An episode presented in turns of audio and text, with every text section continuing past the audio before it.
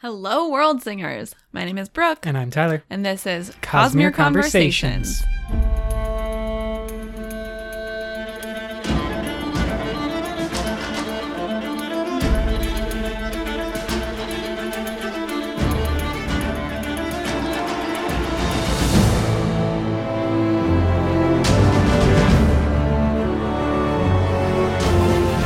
Welcome back, everyone. We are here for the finale of our reread. Wow. We did it.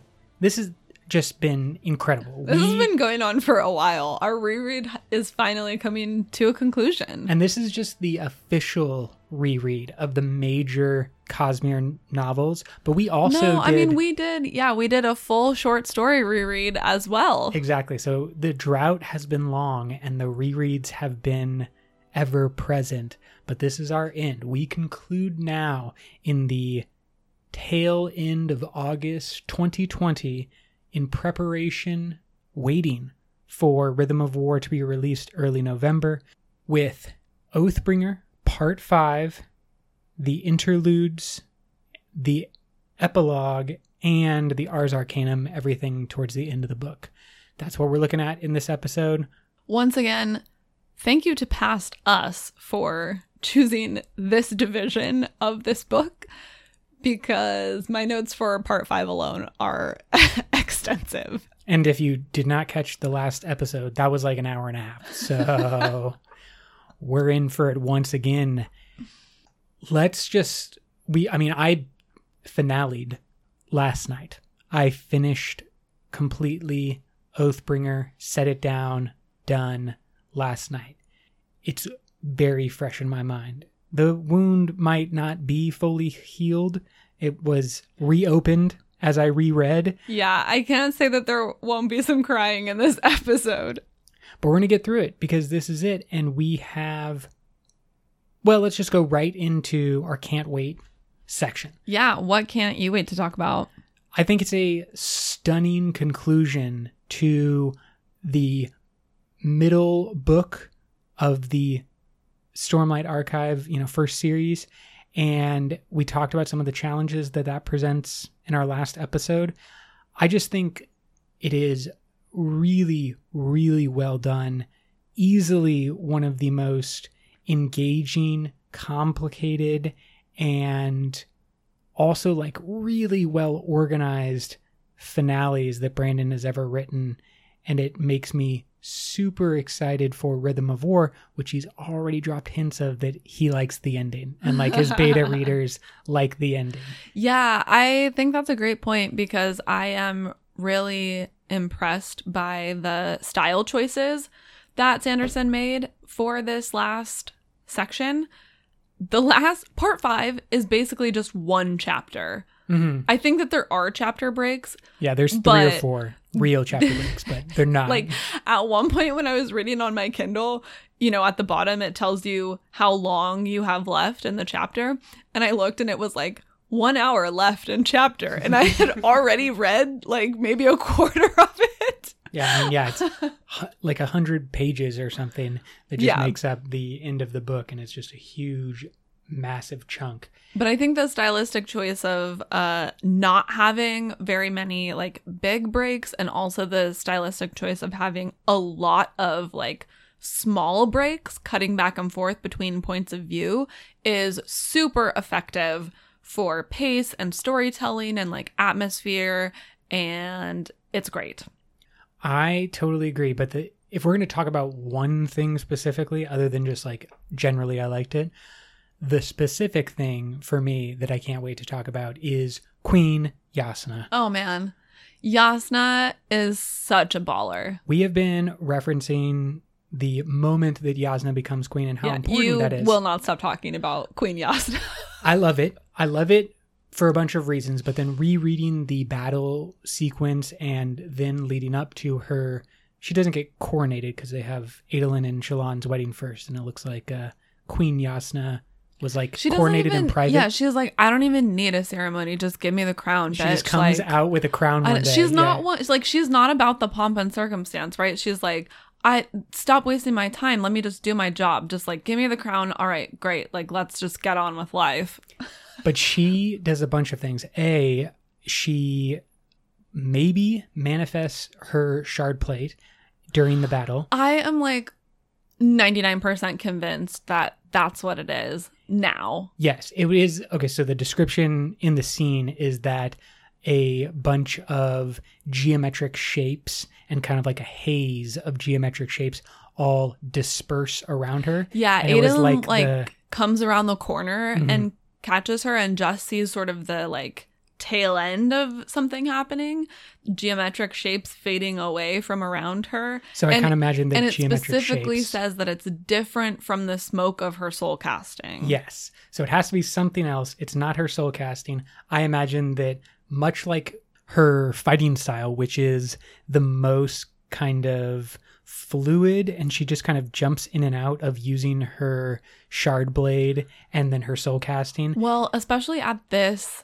time, right? Because the three realms are closer together. Yeah, her power's so she, great. Yeah, she is able to fight, I think, much differently than she would be able to under other circumstances because her soul casting comes so much easier. It would just make sense that her shard plate could manifest and then disperse quickly Right. instead of being more uh, stable like you would imagine other knights radiants just keep it on all the time she seems like someone and the way she fought with her other weapons that it would just kind of pop in and out as needed which i think is cool and a super yeah, awesome because I think she is more of a uh, an archer in a way, right? Like she wants to disperse a threat before it gets close enough that she would need her shard plate.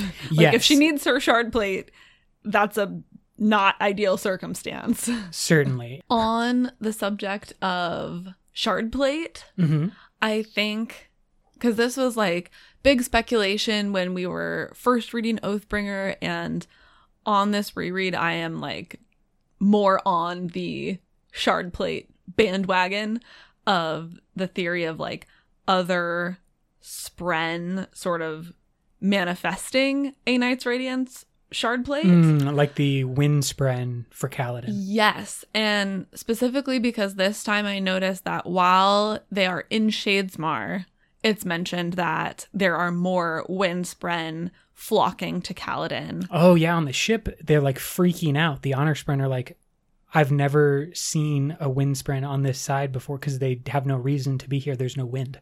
Then and then also later when he's fighting the fused and they're like Yeah. trying to get back to the physical realm, there's a bunch of Windspren like flying around him, fighting with him. Um, right before he fails to say the fourth ideal, which is when he would be getting his shard plate. And then when he, even when he goes back into the physical realm, um, he's described as having a bunch of wind spren around him. And he wonders, like, are these the same spren that were gathering around me in Shadesmar? So to me, that is like more evidence that this theory is correct. And we'll save some of the uh, Shallan version of shard plate for later. Tell me about your what you can't wait to talk about. What I can't wait to talk about is Dalinar facing down this immense challenge, clutching his book, The Way of Kings. There is just something about him like wielding this precious talisman of a book in this moment that is just so moving to me. Maybe because at various points in my life, I have like basically done that same thing with a favorite book, like legitimately carried it around with me all the time, like put it in my backpack when I went to school, took it out when I got home. Like it was literally always with me as this, you know, sort of protected, comforting uh, reminder of like the person that I wanted to be, the person that I could be. Um, this little, you know, very damageable paper book, um, sort of standing between me and all of the bad things. And so the descriptions of Dalinar, like quite literally clutching onto it like a child would clutch onto a teddy bear throughout so many of these exchanges is just so poignant. And the fact that as he goes out to face this challenge he doesn't grab a sword he doesn't grab a weapon he doesn't grab a shield or armor or anything like that. What he grabs is a book and then uh, like at various points he drops it and he's like frantically searching through the rubble trying to grab it. And it just it just hit me right in the heart man.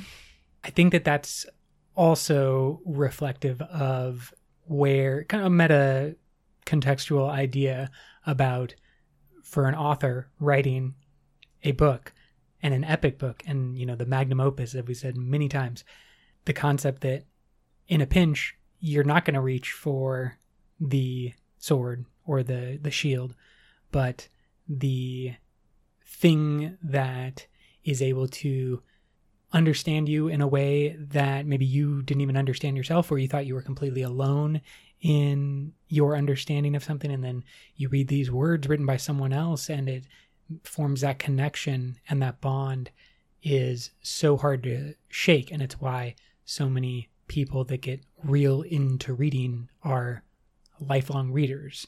I feel I find it's kind of either an on or off switch for a lot of people there's not a bunch of people who are like, you know, I was super into reading and then one day I just stopped. um, because once you know that that magic exists, it's kind of hard to get it anywhere else. You know, a movie, TV show tries and the video games try. Um, but there's something incredible about this connection that is happening in your mind and the imagination and the way that you fill in all the gaps with your own it's like what um, Christopher Nolan talked about in Inception. It's like the dream state is built mm. by the engineer and then it's populated by the dreamer. And mm-hmm. you just kind of put in people and you you fill in all the gaps that are missing. And that kind of symbiotic relationship that a reader and an author have is really beautiful. And obviously it's something that Dalinar and Nohadon uh, have as well through the Way of Kings. And so, yeah, that moment is top five for sure. I'll gush about it more later. Do you have any rough cuts? I this? don't. Okay. I have nothing. I have no qualms. I do because you did. That's a big statement. I know, but you. I wanted to be critical and kind of look at it with a critical eye, and I think that this is important, especially for those listeners who may have only read once uh, before going into Rhythm of War. The final battle has this wondrous incredibly impressive interspersing and intercut narrative where it's jumping back and forth between all our characters and bringing in Teft and Lift and Szeth and all these different stuff is all happening at once. But I felt the weakest part of all of that interspersing is the battle between Kaladin and Amaram. Mm, yeah.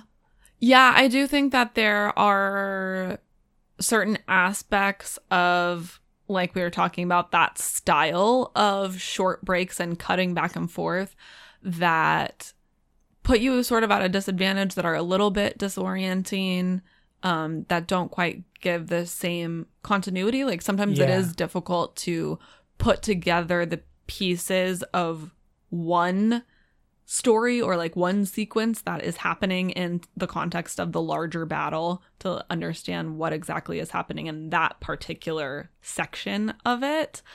So I get that criticism. I think I I felt like sort of the opposite this read. I told you a few times. The first time I read Oathbringer, I was reading part 5 so fast. So fast. Yeah, you were literally so running fast. ahead of the Sanderlanche. Yes. Yeah. I was like sprinting in my mind, which the style of the way that it's told facilitates that. Yes. It wants you to feel uh, that pace, that speed. Battle pace. But I lost a lot. Yes. I lost a lot. So this time reading, I went a little bit slower. I did not read all of part five in one sitting in the car while my parents looked for a Christmas tree because I literally couldn't stop reading. um, I took my time and it was very helpful in determining what exactly is happening. well, let's see if we can break it down because, uh, again, I thought this was a little bit confusing. I think it's made harder by the fact that in all the interspersing, Kaladin is also interspersing between like different enemies. He goes from Oh. fighting Amaram to fighting the Fused to like running back to Dalinar and like jumping, flying, skidding.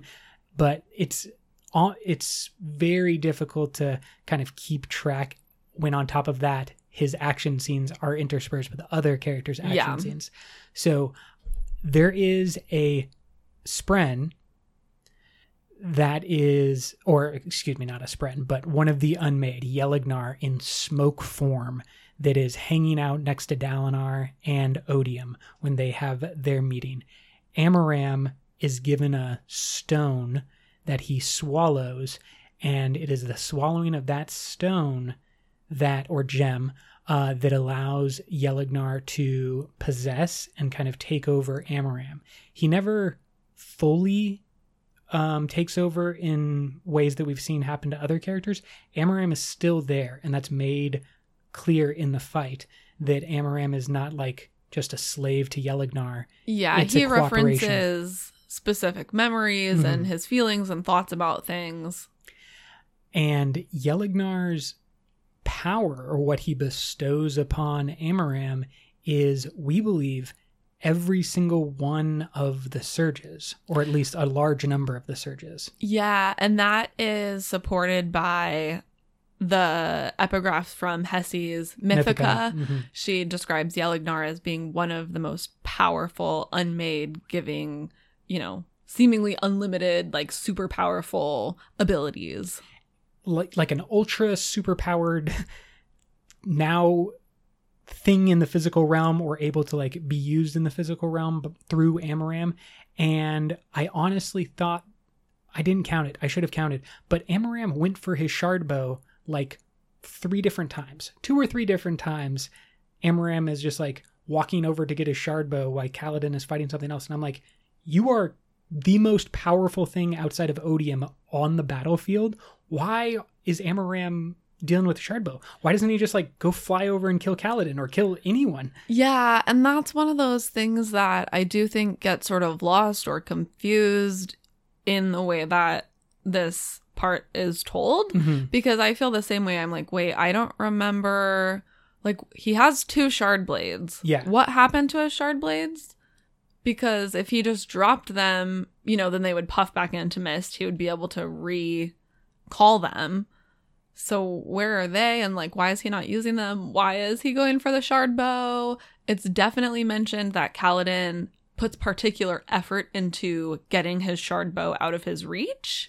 And I guess it's those multiple mentions of the shard bow are to set up Amaram's eventual death at the hand of Right. Rock, Yeah. who we believe uses stone ward power uh, to bend the shard bow or pull, draw the shard bow, and shoots the gem heart out of Amaram, or basically shoots that and breaks it, severing the bond with Yelignar. We don't think Yelignar is dead or in any way defeated. It would have just reverted back to its smoke form, maybe waiting for a new host of sorts.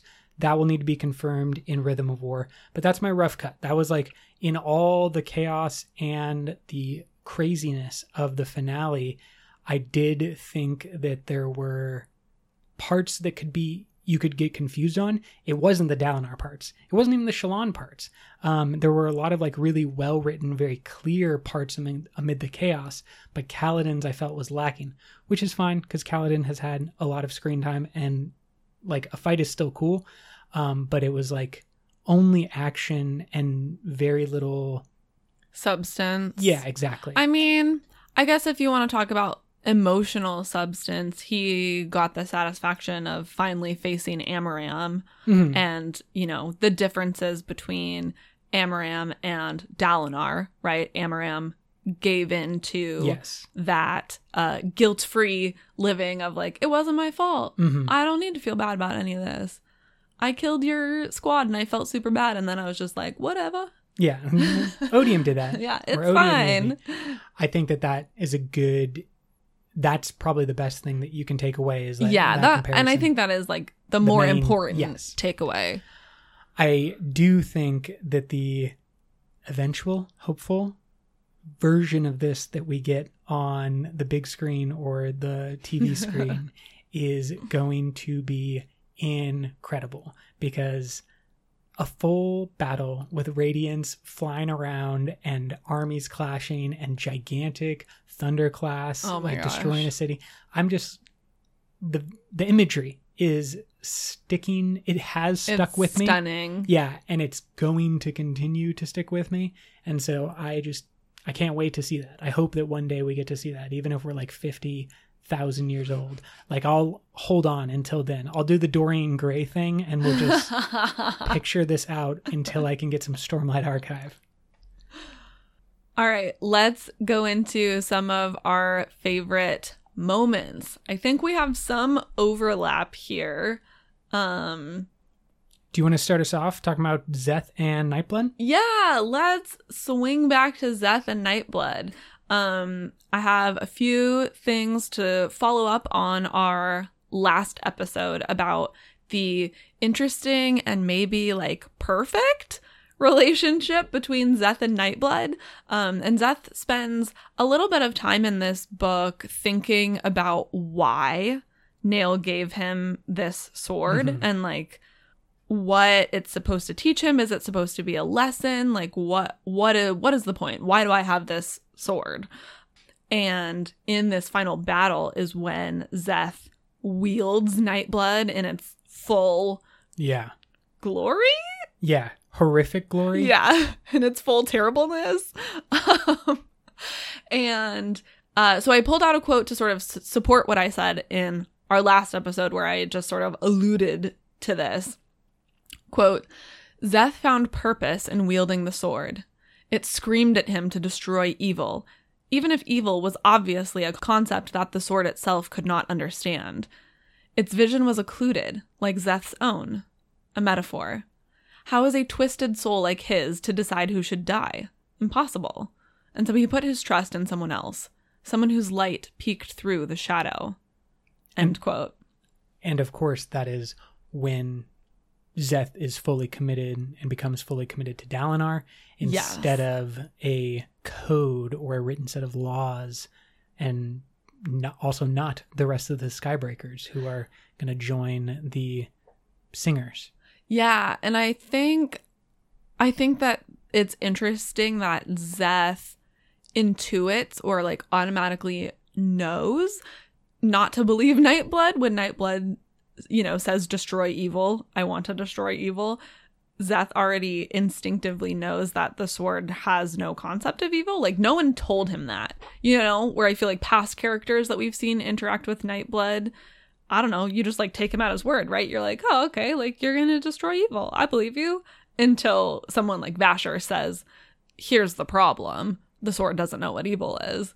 But Szeth kind of already intuits that. And then again, because of his particular past, he knows he already has like built in the ability to resist. And we see that again, quote, a phantom sense called to him, a desire to continue killing, to revel in the butchery. Szeth rejected it, sick. He had never enjoyed this. He could never enjoy this. End quote. And I think the butchery that Szeth was forced to do, or that he felt he was forced to do when he was under the burden of the Oath Stone, and of course his it's own like rejection. inoculated him Yeah, exactly. to Nightblood in a way.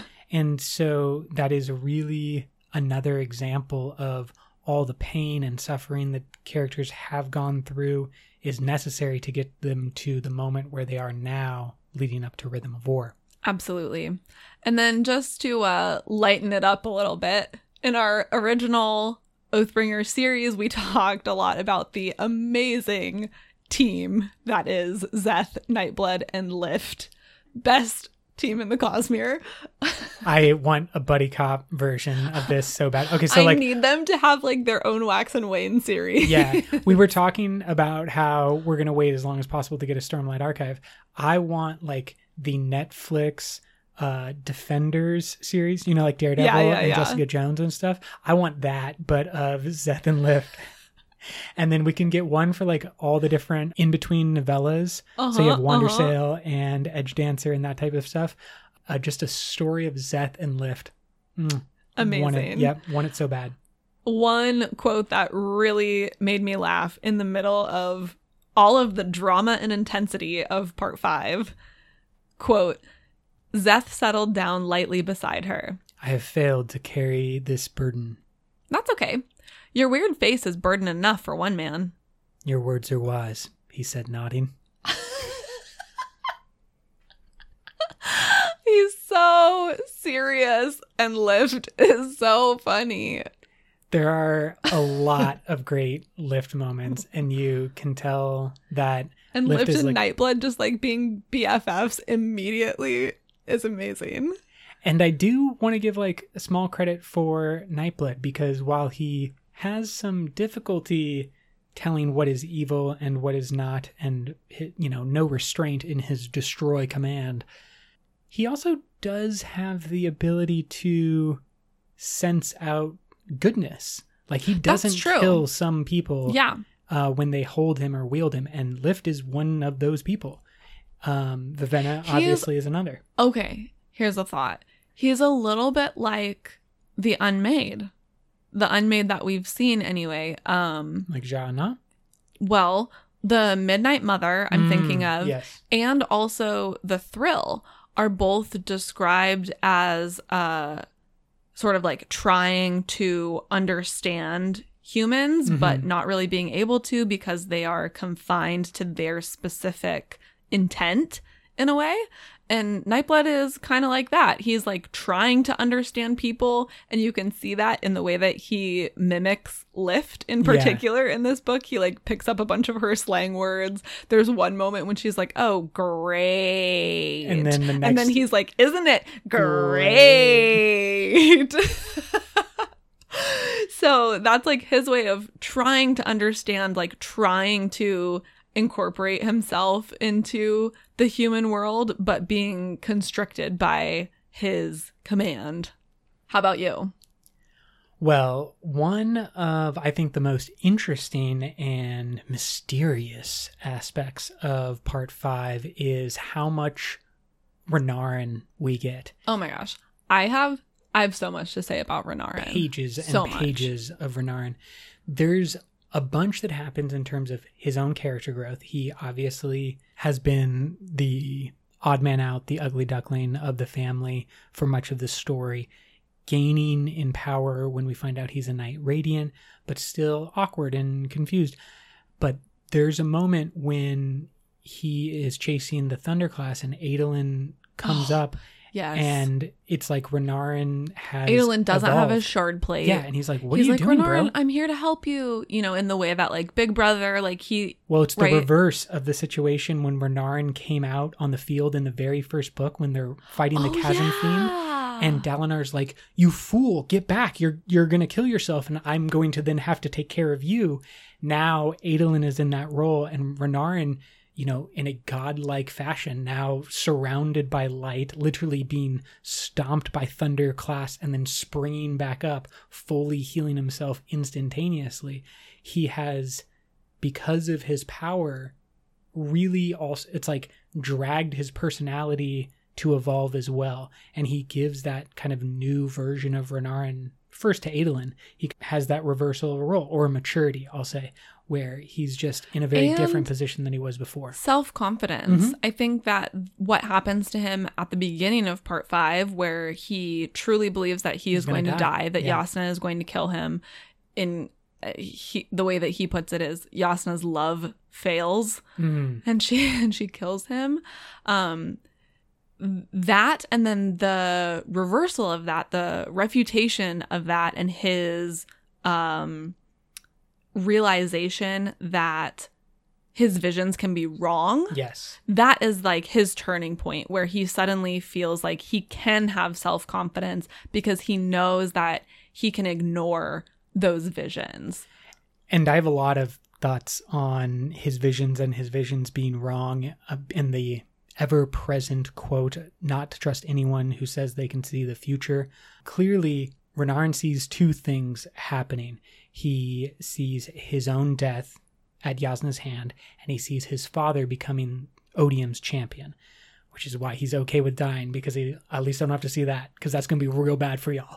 But neither of those things happen. And I think that this is because that future sight is definitely possible in the Cosmere, but even the shards have differing abilities and kind of skill in using future sight. Not even the shards are all equally great at seeing the future. And so when a mortal is having a glimpse of future sight, as the Truth Watchers are able to do, and as some of the other characters throughout the Cosmere are able to do, I feel like it's too overwhelming. And so it becomes warped by the viewer. I think that it has more to do with the unreliability of seeing the future because the future is always changing. I think, yeah, I think that it's more like you can't base your decisions on this one idea of what the future is going to be because the next millisecond that could change. And so we see characters like Taravangian and Odium. I think there's like a parallel sort of story there with Taravangian and Odium. Odium at one point is described as like uh, someone says he's planned everything. That's Mm. what he does.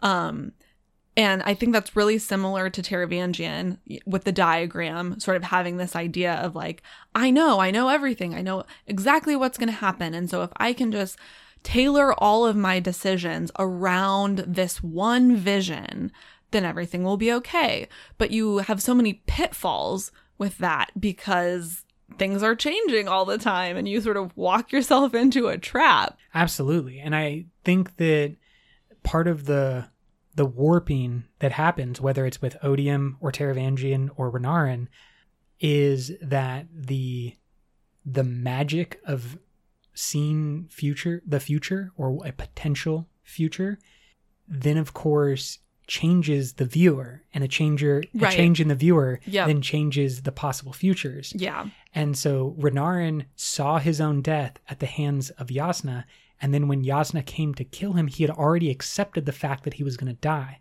But because he had accepted the fact that he was going to die, it made Jasnah look at him differently, and so she couldn't go through with killing him. Yeah. And so you create this impossible a paradox. You create a paradox basically where the future that Renarin saw no longer can happen because he saw the future.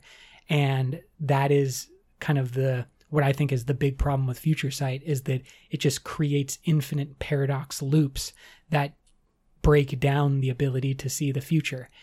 And I find it's very interesting. It's a fascinating way of dealing with a problem that Brandon has introduced. It's like the time turner in Harry Potter. Everyone was, you know, after year three or whatever, when Hermione's going back to get like A pluses and everything, everyone is like, wait, why don't we just use the magical time machine that you have like stowed away? yeah. It's it's a problem in the storytelling if a character can see perfectly the future, uh, because that makes your story kind of boring. You just, hey Renarin, what's going to happen next? Hey Renarin, what's going to happen next? hey Renarin, what's going to happen next? This is a way to you start with the problem. Future set exists, but it's corrupted or flawed. Well, and and, factoring in human choice, Mm, mhm. right? And uh and freedom, freedom of choice. You got to make that decision early on if you believe in the freedom of choice Right. or you do not, and there's more like a deterministic Right. quality to your uh, and I think travel. I think at least so far in these books, the Choice. Yeah, the Yes. thing is in the favor of choice. Like Dalinar specifically makes a choice here. Even Odium, right, thinks that Dalinar is his champion. It's done. He like turns around to the Fused and he's like, "Okay, we've got our champion. You're gonna follow him. You know, we're all set up." And then Dalinar makes the choice. Actually, no. So this is the description of Renarin's power. It's related to or Mm. phrased as if uh, he sees stained glass. the versions of the future. is amazing. I love the aesthetic choices that Brandon has made for this power. It's really cool and fairly unique and ways that I haven't like unique, I seen before. Here's the quote referencing previously the fits that Renarin had. Quote, he had new ones now that neither he nor Glys could control. To his eyes, glass grew across the ground. It spread out like crystals, forming lattices, images meanings, and pathways. Stained glass pictures, panel after panel. End quote.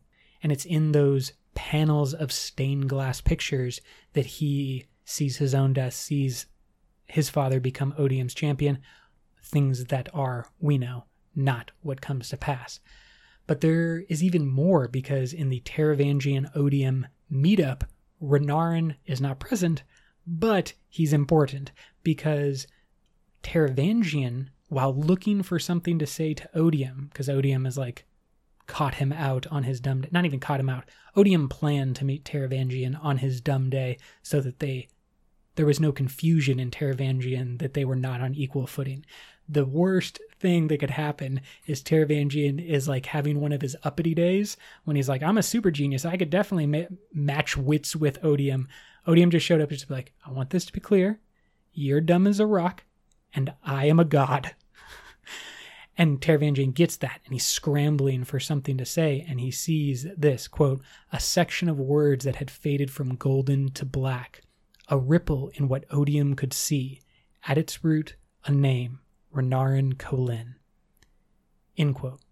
I edited it, that down a little bit, but basically, a section of words that had been blacked out from Odium's vision, unable to see the path that Taravangian had written out, and something about Renarin Kholin is super important, and Odium can't see it. And we don't know why. I can't wait to see the rest of Renarin's story. We know that he's going to have a point of view book in the second, half. Yeah, exactly. Mhm. So 10 to 15 years from now, Man. we'll get a Renarin book. Tell me some more things about Renarin. Yeah. I want to talk about his relationship with Glys Okay. because there's some really interesting descriptions here, I think. Quote A spren rose from his back, bright red, shimmering like the heat of a mirage, a crystalline structure like a snowflake, though it dripped light upward toward the ceiling. End quote. Then again, quote, Renarin could feel the spren trembling inside him. End quote. And there is another section where he mentions that he can feel or uh, feel Glys inside his heart. like a gemstone. Yeah, so there are all these descriptions of his spren like literally existing inside of his body like the Parshendi, like a gem heart, which I just thought was incredibly interesting. We haven't seen any other Night Radiant Spren behave like this. Well, Venli, right? Venli has a weird, another like break that she seems like an odd thing out where she has she has a- two. regal uh, void spren Yeah. and she has one of the light spren. The light spren is able to control or like captured somehow the but void that's spren at in her least gem heart. like somewhat normal because she has a gem heart. We know Yeah, that but- every time the Parshendi change form, they are able to house a spren inside of their gem heart. Like, what is Renarin doing? He's gem hearting it as well. He has a gem heart? Yeah. There's something because we've also seen this where like the Herdaz people, the horn eaters, they're a little Yeah. bit mashed up Uh-huh. with the The singers. singers. And then another interesting moment from Glys. Glys says, quote, He will not be resisted. My sorrow, Renarin, I will give you my sorrow. End quote. So like the opposite of odium, sort of. Odium is like, give me your pain. And Glys is like, I'll give you my pain. I don't know like what that means or how it's related. I just thought that was an interesting parallel. And then I just also wanted to call out a really touching I mean, there are a lot of very touching moments between Jasnah and Renarin in the very short amount of time that they're together. Like I love her description of their relationship as the two people in their family that kind of never belonged hmm and were always Outsiders. outcasts. Yeah. And like how much it's breaking her heart to have to kill him. But she doesn't. And then they are running through the city as it's, you know, falling apart under siege. And quote, Jasnah, he called. Jasnah, I can't keep up. She stopped at the edge of a rooftop. He reached her and she took his arm. You can keep up, Renarin. You're a knight's radiant. I don't think I'm a radiant, Jasnah. I don't know what I am. I know what you are, Jasnah said. You're my cousin. Family. Renarin, hold my hand. Run with me. End quote. And just like that, that aspect of sometimes other people are the ones who see you the most clearly. Yeah, it's got a little Aladdin and Jasmine to it. It's like, do you trust me? Hold my hand and run with me. Yeah, but like, you know, we've all been in those places where we may not see ourselves very clearly and, you know, have An outsider does. have yeah, like a bad self-image or whatever, not really be able to see the things that we are capable of or the good things about ourselves and having that person um, who can see us more clearly, who, as Kaladin says, will carry the bridge with us. That's what he says to Teft. You know, Teft is like, I don't think I can do this. I don't think I'm a good enough Knight's Radiant, basically exactly like Renarin. And Kaladin's like, yeah, that's why we do it together. Like, mhm. that's why you have other people in your life to help you when you're not as strong. yeah, you got to bridge forward up. It's just so beautiful. Well, do you want to tell me about everybody's favorite beauty of the Cosmere, the Lopen? Oh man, the Lopen. The Lopen. He gets such a great little section at the end of this book. Um, and he says a couple, well, there's a couple of interesting things that happen. He is in a like triage tent, essentially, sitting next to a patient, uh, you know, soldier who had gotten hurt in the battle. And Well, an amputee. I was going to say, then we see that this soldier that he's chosen, he's chosen for a particular reason mm-hmm. because he is missing an arm. Yeah. And this man is pretty sad, pretty depressed. You know, he's missing an arm. And Lopen goes to hand him something, and the guy reaches out with the arm that he doesn't have anymore. And then he pauses and like has to switch. And like that's got to be the thing for an amputee that is most devastating is that first time that you reach well, out and yeah, the first 100 times. yeah, just the times that you forget Yeah. that you've lost something that is a piece of you and a part of you. and the the amputee is talking to Lopen and kind of saying like, "Can I can I just become a Knight's Radiant? Like I heard that it heals you. I can, you know, I'll join up and then I'll I'll be healed." And Lopen tells him, quote, "It heals everything except what's in the rock bud at the end of your neck." Which is great for me because I'm the only sane one in this group. That might be a problem.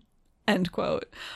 But I love that he highlights the fact that Stormlight will heal everything except for your mind, and like you are still responsible for your thoughts. And Teft mentions this as well. He said, I still am addicted Yeah. He's like, I still have all the same problems. Yeah. We see, you know, Kaladin obviously still struggles with depression. Mhm. So I just think that is like such an interesting and cool way to show that the physical is not always the most important. You got to focus on what's in your noggin.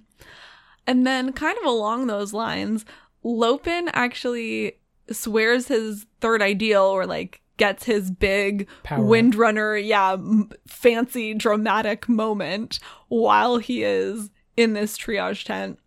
And he's like all upset about it. He's like, oh man, I wanted that to be, you know, in front of a bunch of people. I wanted it to be this great big Yeah. moment. Why now? Why now while I'm just sitting here, you know, helping this amputee?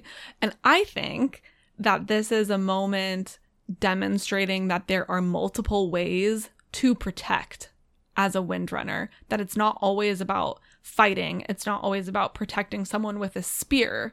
But in this case, he is protecting someone mentally and emotionally by Yeah. just sitting with them. Yeah, he's saving this person from who knows how much pain, where he most likely for his entire life had to deal, or not his entire life, but since his accident, had to deal with the constant.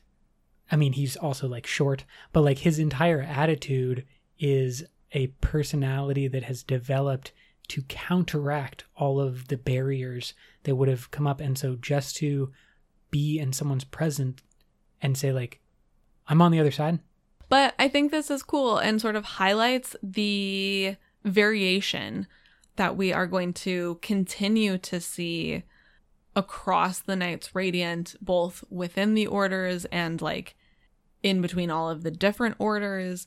And it's a trope, right, of this kind of story or like a superhero story or whatever that all of the people of the same type are basically exactly the same. You know, they manifest in the same way, etc. And I like that this is going more in the direction of some of the Knights Radiant are going to be on Dalinar's side and some of them are not. And some of them are going to be, you know, really a part of an organized order. And some of them are just going to be living their lives out in Roshar and like not, you know, a Knight Radiant, but just a Surge Binder Yeah. doing their own thing. I imagine Ym as like the best example of that, like the old cobbler yeah, man. Yeah, who's he's just like, like I'm not trying to fight any wars. Yeah. I'm just like living my life, doing my thing. And and then like this, like Lopen being able to protect in a slightly different way. I just think that's real cool. All right, over to you. Well, let's talk about one of the big moments. We've mentioned this before, but we believe, I believe, that Shallan gets her fourth ideal and is wearing her armor by the end of the Battle of Thaylen City. I still I don't see it. I'm not on board. I was looking for it, but I just I'm not there yet. So, this is the quote that is most important. It's when Jasnah shows up uh, to help Shallan and says, quote, Jasnah turned toward Radiant Veil and Shallan. She took Shallan by the arm, but Shallan wavered, then puffed away. Jasnah froze, then turned to Veil. Here, Radiant said, tired, stumbling to her feet. She was the one Jasnah could feel. End quote. So the three of them, Radiant Veil, Shallan, were sending out all the waves and waves of illusions. And at some point during that, Shallan, she started as Shallan and she brought up Radiant and Veil. And it was very clear like, Veil's on one side, Radiant's on the other, Shallan's in the middle. And then by the end, the Shallan that is the one that is real is Radiant.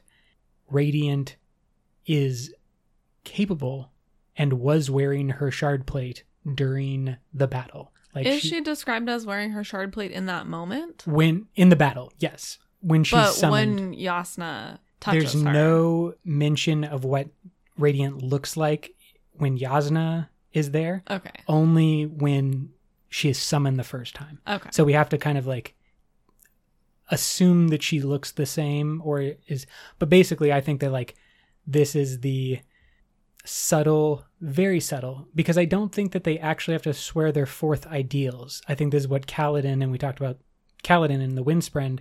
It's like they can do the thing before they actually have control over the thing. Hmm. So, yes, when you swear your fourth Okay. ideals, that means you can on and off switch your shard plate at will, but you could probably always do it. You know, that's kind of very similar to the Mistborn, um, if you know, Yeah. breaking and manifesting your powers in a Mhm. moment of trial. I think that Shallan and Jasnah maybe have not said their fourth ideal, but they have I think the, Jasnah has. I think that evidence for each of them is there in the text, and it's like both of them neither neither is explicit. It's not as clear as day. But I think Yeah. that both of them it's like hints that it could be either very soon or they already have that ability.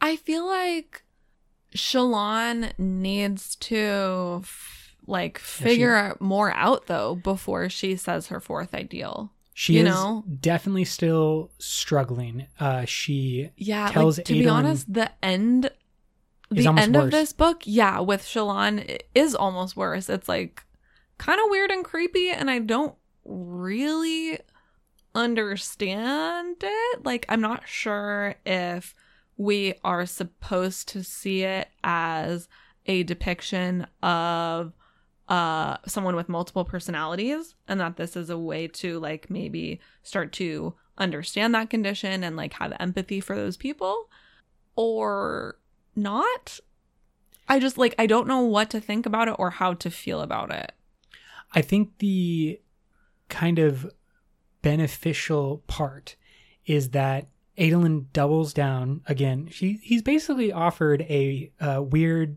foursome with all Yeah. of them, Yeah. uh, and he turns that down and says like, "I want you, Shallan. Definitely, you know, want some sexy times, but I want it with you and not with anyone else or all of you."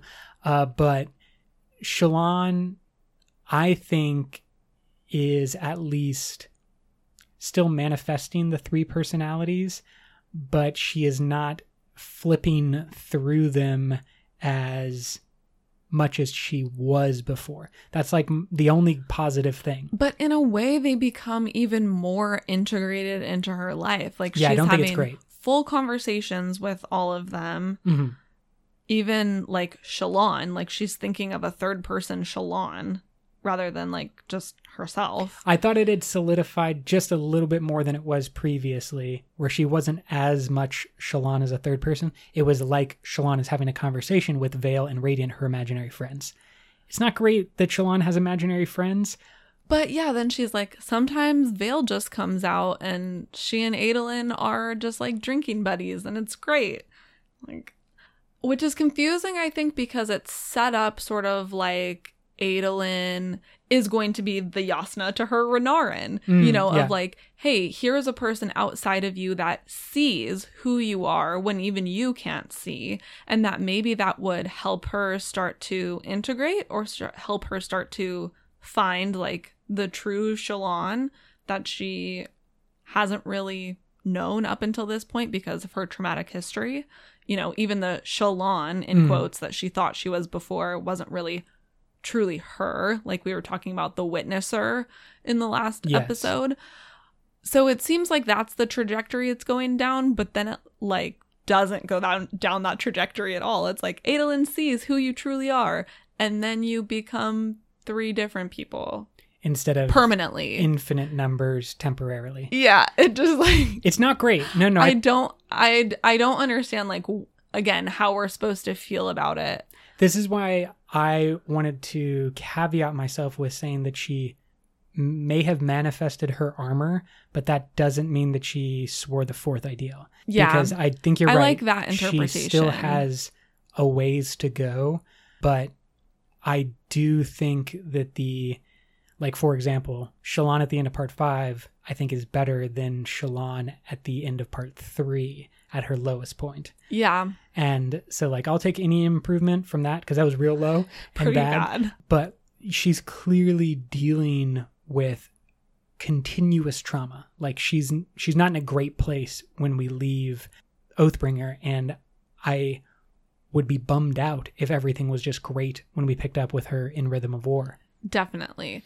I do really like one moment with Shallan at the end of this book, which it just hit home even Mm. more for me It's right now. day. Yeah, in the world that we are living in. Um and it's Shallan's wedding day. And Her brothers show up unexpectedly. Yep. Uh but, you know, her world has also been completely turned upside down and like things are crazy, the ghost bloods are still there, blah blah blah. And she realizes, quote, "It's okay for me to enjoy this." Shallan said, as if discovering something precious. It's all right to celebrate. Even if things are terrible in the world, it's all right. End quote. And that really hit me because we are getting married in Today.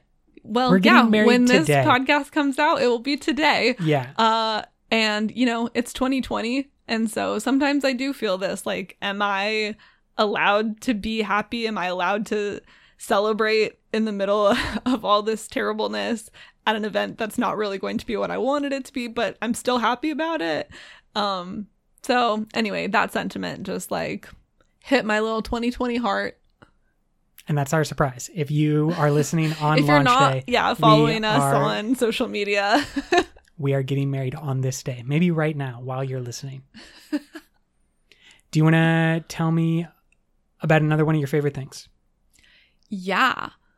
Should we just dive into like the big question and the like biggest thing that came out of Oathbringer, especially when it first came out, the, The I am unity controversy and theory time question extravaganza. let's hit it because this was also one of my favorite things as well when quote unaided and defenseless dalinar Kholin stepped into the gap in the broken wall and there faced the nightmare alone end quote Clutching his way of kings. of course gotta clutch it dalinar then has the face off with odium and refuses to give up his pain before reaching his right hand into the cognitive realm, his left hand into the spiritual realm, and saying, I am unity, slamming both hands together and combining three realms into one,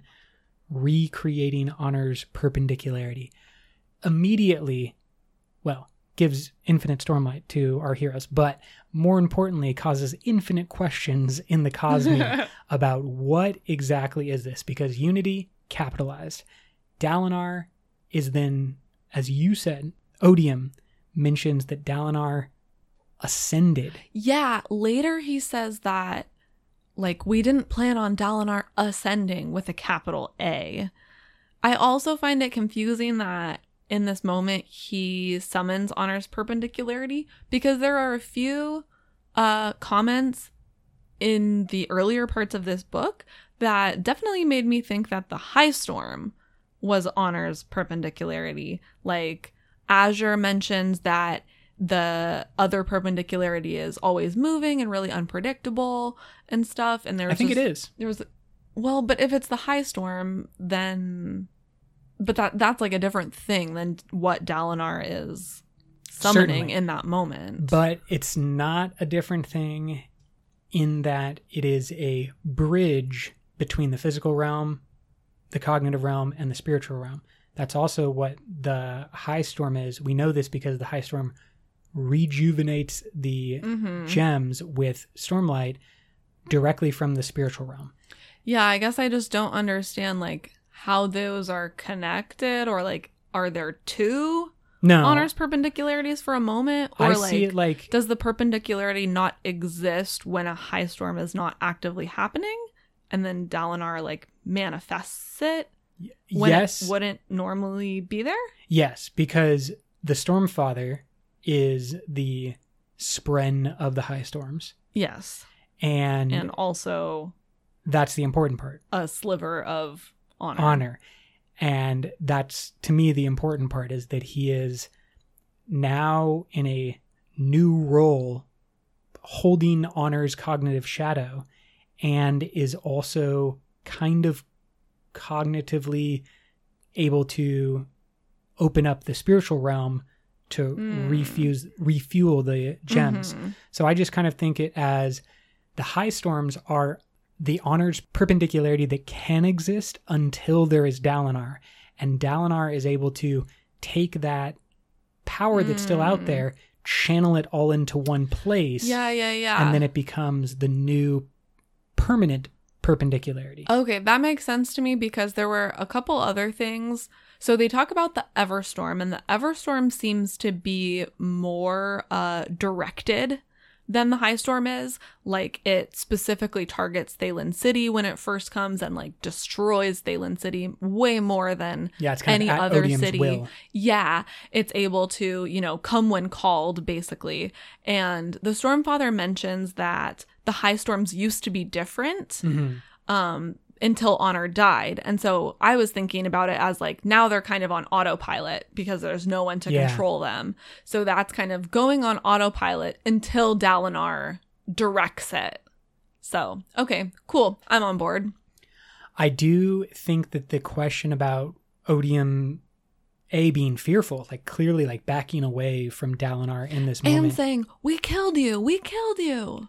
And so we don't know who the we is, and we don't know who the you is in Yeah. that sentence. And we don't know what killed means. Like, we don't understand anything about that sentence.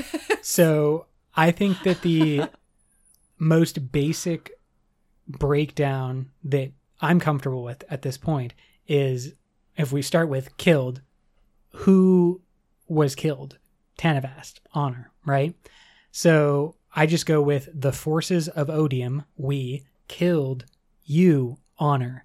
And that is why Odium is so afraid, is because what he has seen is honor's cognitive shadow and the power of the shard of honor reforming around Dalinar. Well, I can kind of refute that because I have a word of Brandon. Someone asked him, Is Dalinar a shard, vessel, sliver, something else?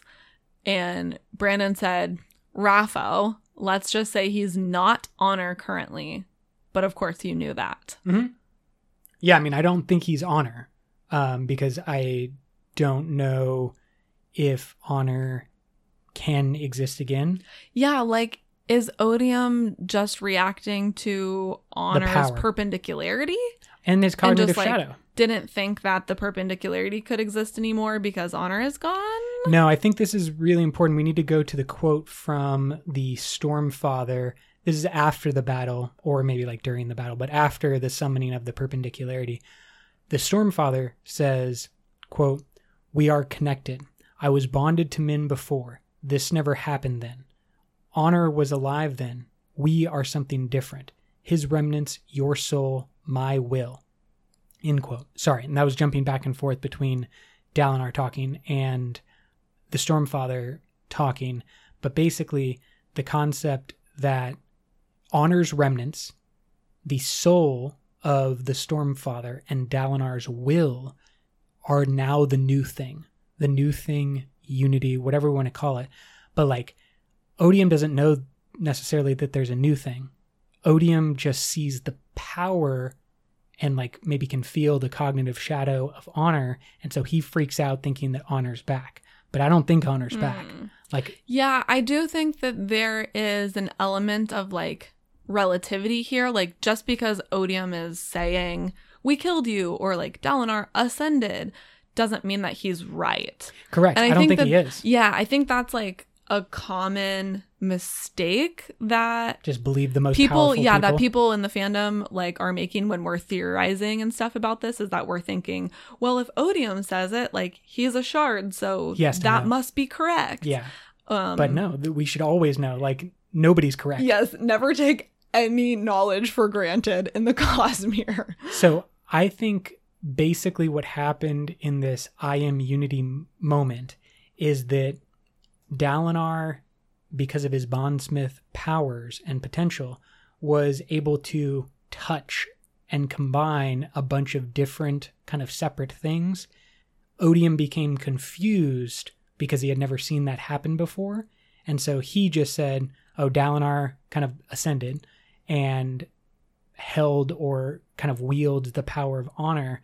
But I do think that it is different in any respect that has ever existed on Roshar. So I, I don't think that Dalinar is just like going to become a new shard holding honor's old power that will now be called unity, which is one of the prevailing theories.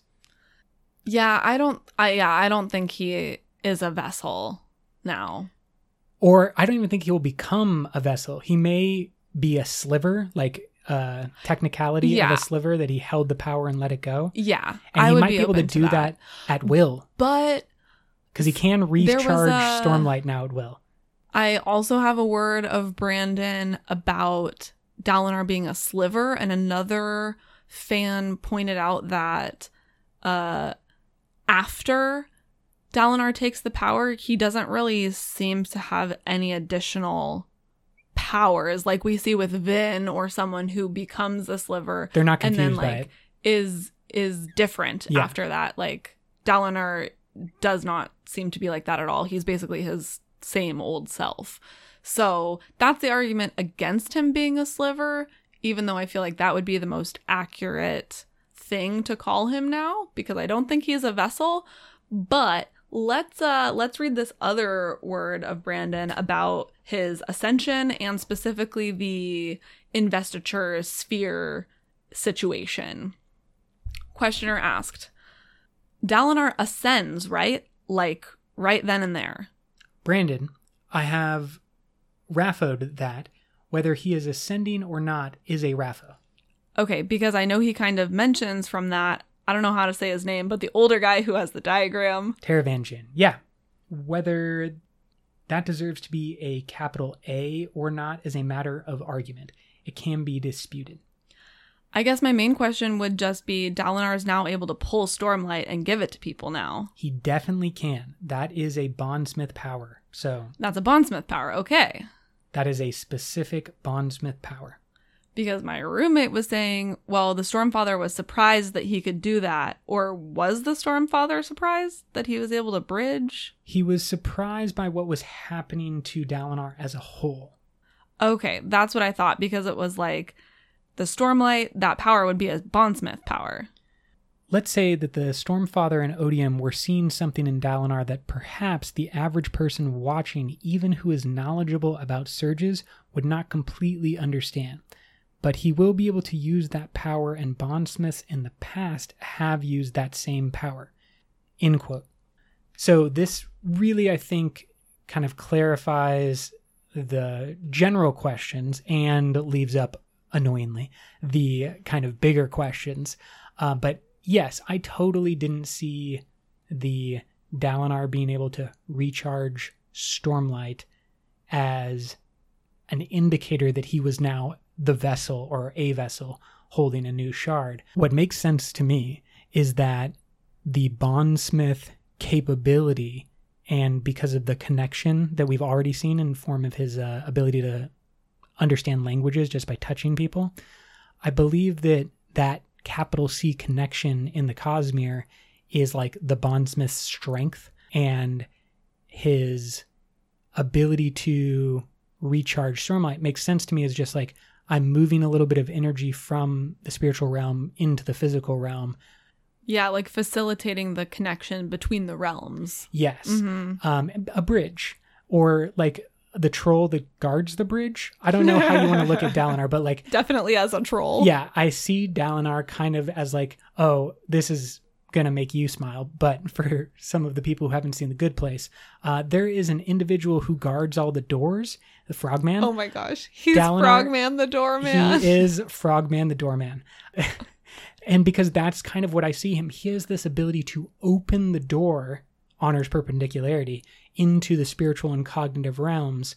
And he can open and close that door at will, Love that. but is not necessarily the most powerful entity like a shard. He's just sitting there loving frogs. Yeah. I will always see Dalinar as the Frogman. frogman now. Perfect. Okay, last little theory bit on this Unity tangent. I know we haven't like answered a lot of questions about the Unity business, but I don't think we can answer them. But a theory that I came across that I actually really like is the theory that Dalinar is the unity of the three shards on Roshar honor, cultivation, and odium He because has been touched by all of them in very specific exactly yes because he is obviously connected to honor through the stormfather he has been pruned by cultivation and there are some very interesting quotes from cultivation that i can bring in as well to support that. And obviously he has been touched by odium throughout his entire life as odium has been preparing him to Grooming become him. his champion so I thought that was a very interesting theory. And someone kind of asked Brandon about this and asked, when Dalinar became Unity, how much investiture of cultivation did he have? And Brandon answers, So, RAFO, RAFO, RAFO.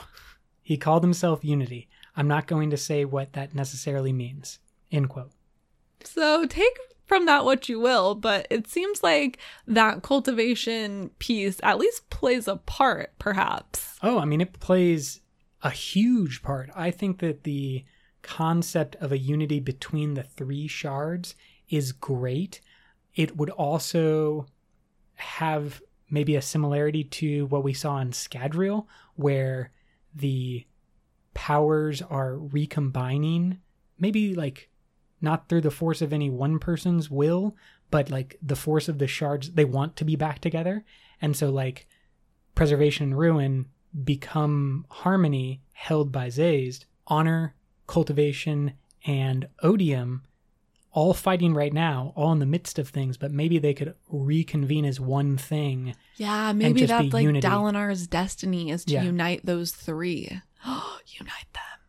Exactly. So Oh my gosh, I'm so excited. that's where I'd kind of like to leave this question of unity because it is still like the big question. For sure. We had to at least introduce and talk about the concept because this is maybe one of the big questions coming out of Oathbringer. What does I am capital unity mean? Yeah, I would say this is just like the biggest topic of conversation and theorizing and speculation since Oathbringer came out. And the first time I read it, again, I read it so quickly. I was like, I don't feel prepared to take on this, this discussion. So I wanted to swing back to it. Okay, what do you got for me? Well, let's go to some of the heralds because we see a lot of heralds clearly named, So not much, hidden. yeah, interesting stuff. We have a herald die at the hand of Moash. That still hurts, honestly. It's rough. It hurts my heart. and it for me gives me a new theory about the greater cosmere and kind of connects to something that i was saying last week about the unmade but we have ash who is shalash the and she is going to save or rescue Taln. tons of interesting stuff with Shalash's point of view sections, just like describing her madness from her own point of view and the things that are driving her. It's really fascinating. When she sees Taln, she says this quote, Ash looked at his fingers, thick and calloused. Thousands of years could come and pass, and she could lose lifetimes to the dream, but those hands, she'd never forget those hands. End quote.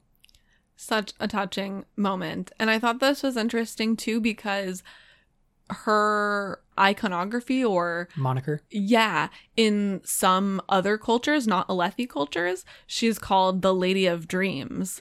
And she says she lost lifetimes to the dream. And so I kind of wonder if she means the torture on Braize as the dream. And she's like kind of crafted this coping mechanism Oh. of, Wouldn't she call it like a nightmare or something though? yeah, I mean, but like a nightmare is a dream in my mind. Hmm. Dreams aren't positive. Dreams are just dreams. They're the things that happen at nighttime or whenever you happen to be dreaming. But either her time on Roshar is a dream or her time on Braize Mm. is a dream. But like she might be dealing with some type of coping mechanism where the dream is the experience that she like doesn't want to have or does want to have depending on if it's a good or bad dream. Just a thought. Yeah, I mean, I think that there is some connection here between her and Shallan as a light weaver and like the patron of the light weavers She Shalash expresses frustration with the way that the heralds are portrayed in human cultures as deities and she's basically like, "Look, I I'm just a human, like I don't deserve to be worshipped. Stop with all the iconography."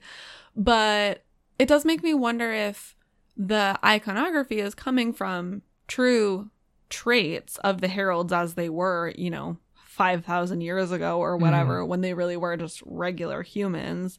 You know, maybe she was an artist of some kind, and then her fascination with like scratching out her face, losing time to the dream makes me think of Shallan when she just loses time. yeah, blanks out. I don't know, just interesting stuff. So last week I talked about the unmade as being like broken copies of the heralds themselves. And I think we also discussed quite a bit the splintering that Odium did to create the unmade and that he had splintered himself. I think that the death of Yezrian and the way that it's experienced by both Ash and Taln give us a hint that there was probably some splintering going on there as well.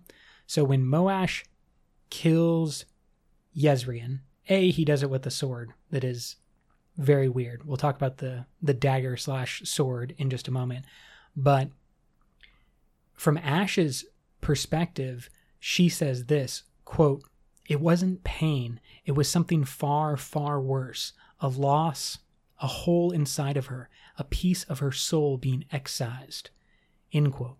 Now, if we think of the splinter of honor as a bit of honor's soul that is then given or bonded to the heralds to like give them their superpowers, their long life, and to tie them together. Yeah, I mean, we know that there is some kind of connection A bond, between yeah. them. Exactly. Because so like, that's how they're able to, quote, share the pain or whatever that they experience and Braize. and when one of them fails, it makes all of them fail. Yeah. And it's not like a cascading They are, effect. yeah, tied together in some way. So my concept They're a chain gang. They're honors chain gang. that's my concept basically is that honor splintered himself to create the heralds and the heralds all have this tiny splinter of honor tying them together and so when Yezrian dies the thing that Shalash and Taln are feeling and experiencing is the ripping away of the piece of honor the soul that is within them as well and that does explain, as you said, the kind of general ties between them and the way that the oath pact would have worked. I think it is I think I thought this was interesting too because Ash says something like, What did they do to his soul? Or they did something to his soul, or something like that. And I realized that they have to use this crazy weapon that like sucks his soul out of his body or Yeah. something. Because if they had just killed Yezrian normally, he would have just gone back to Braize and then reincarnated because that's what the heralds do. That's like they're programmed in this really terrible video game to just like go back to the beginning. So the description of the knife that the Fused give to Moash to kill Yezrian is as follows. Quote it was a strange knife with a sapphire set into the pommel. The weapon was of a bright golden metal so light it was almost white. End quote. Now weird metals immediately make me think of Scadrial. Weird metals, but also wait, do you know if that quote is from before he kills Yezrian or after he kills Re- Yezrian? It's before. Okay. Has a sapphire. Yes. I am like really paying attention to, To every color. time a specific type of gemstone is mentioned. and then what they do? Yes. Because in the Ars Arcanum, there's a description of what different gemstones do. Yeah, I think that that is important and something to pay attention to. So then that makes me wonder if he has this knife with a sapphire that is killing Yezrian, who is the patron of the Windrunners who are associated with sapphires. Are there nine more of these crazy daggers? One for think each of the heralds? Yes, and I could imagine they being this is my really dark philosophy, but like if honor was losing his mind a little bit because he had seen the betrayal of the heralds, he lived through that experience. True. So then if he started to craft weapons that could kill the heralds Oh. by re basically taking back the thing he gave them. But wouldn't you think Honor could do that on his own without a weapon? You know? Maybe, but also maybe not, because you never know what the rules of the shards are. Yeah, and like I how guess so. They like a human, you know, Like, you have to be done by All powerful being needs a knife. Itty bitty live in space, exactly. just like that. Now I really want someone to just rub the sapphire on the knife and have Yezrian's soul like come out of it like a genie. I've been trapped inside of this gemstone for a thousand years. My question is: Is it like a lamp where he's being, or like the thrill? What we see with that ruby that Dalinar captures the thrill? Is that what has happened to Yezrian's soul, or is it Yezrian's dead and the thing that was extracted is Honor's power? Right. That's kind of my question. I do think that that is the question. And I do think there's a difference between the people that the heralds were before they became heralds and like who they are now. But like what is the percentage of that? You know, does Yezrian's soul still exist or is it only the honor Bit. piece of him or like whatever it is that makes him a herald. Who knows? Yeah. Can you stab someone with that knife and And like give them the power. yeah, and That's make them a herald? So that's why question about a bright golden metal so light it was almost white. The thing that I wanted to check in on was to go over to Scadrial and see if there were any gold metals or light gold metals that then we could tie into hemalurgy somehow where like right. if you stab someone with a hemalurgic spike, well, did they just create a hemalurgic spike that also has Honor's splinter on the back in the pommel? Right, right, right. Yeah. And yeah, so that's- totally. my fear is that that's like what has been created is a hemalurgic spike that can also give you a bit of honor's power i don't know and i don't there's nothing in the ars arcanum of scadrial that has a description that is similar to uh, Yeah. golden metal that I is so like also- almost white so I also tried to think of a metal that might look like that, but I couldn't think of anything. So, listeners, if you know what metal that might be, holla at us. A lot of these are questions of course that don't have answers because this is the end of the book. So there's no more information that we can give you um, and it's really just the questions that exist out there leading into rhythm of war. But i think one of the great tiny mysteries that maybe not that will maybe not stay tiny for very long is the cheery cheery of it all. Cheery, cheery. so this comes from Rysn's interlude immediately preceding part five We will soon hear much more about Rysn in wandersail her very own novella, which is not called Wandersail anymore. It's called Dawn Shard, but and it's 75% Rysn 25% the Lopen, Lopen. as brandon has confirmed recently that will be coming out as an ebook this year maybe as soon as october before the release of rhythm of war I would really love if I could read it before Rhythm of War comes out because that is the place that it is meant to occupy in between Oathbringer and Rhythm of War. brandon did say on his most recent live stream though that he did write dawn shard specifically so that it can be read before rhythm of war or after rhythm of war and it won't ruin either of the stories. So it is unlike edge dancer in that way where you really do have to read I mean, edge dancer. you don't have to, but it certainly helps. yeah but he said it's even more different than edge dancer. And so that's something to keep in mind that even if you don't get Dawn shard before rhythm of war should work out totally fine. We don't mean to add more books that you need to read before you can read rhythm of war. However, Cheery Cheery, I have some questions and some speculations about little Cheery Cheery.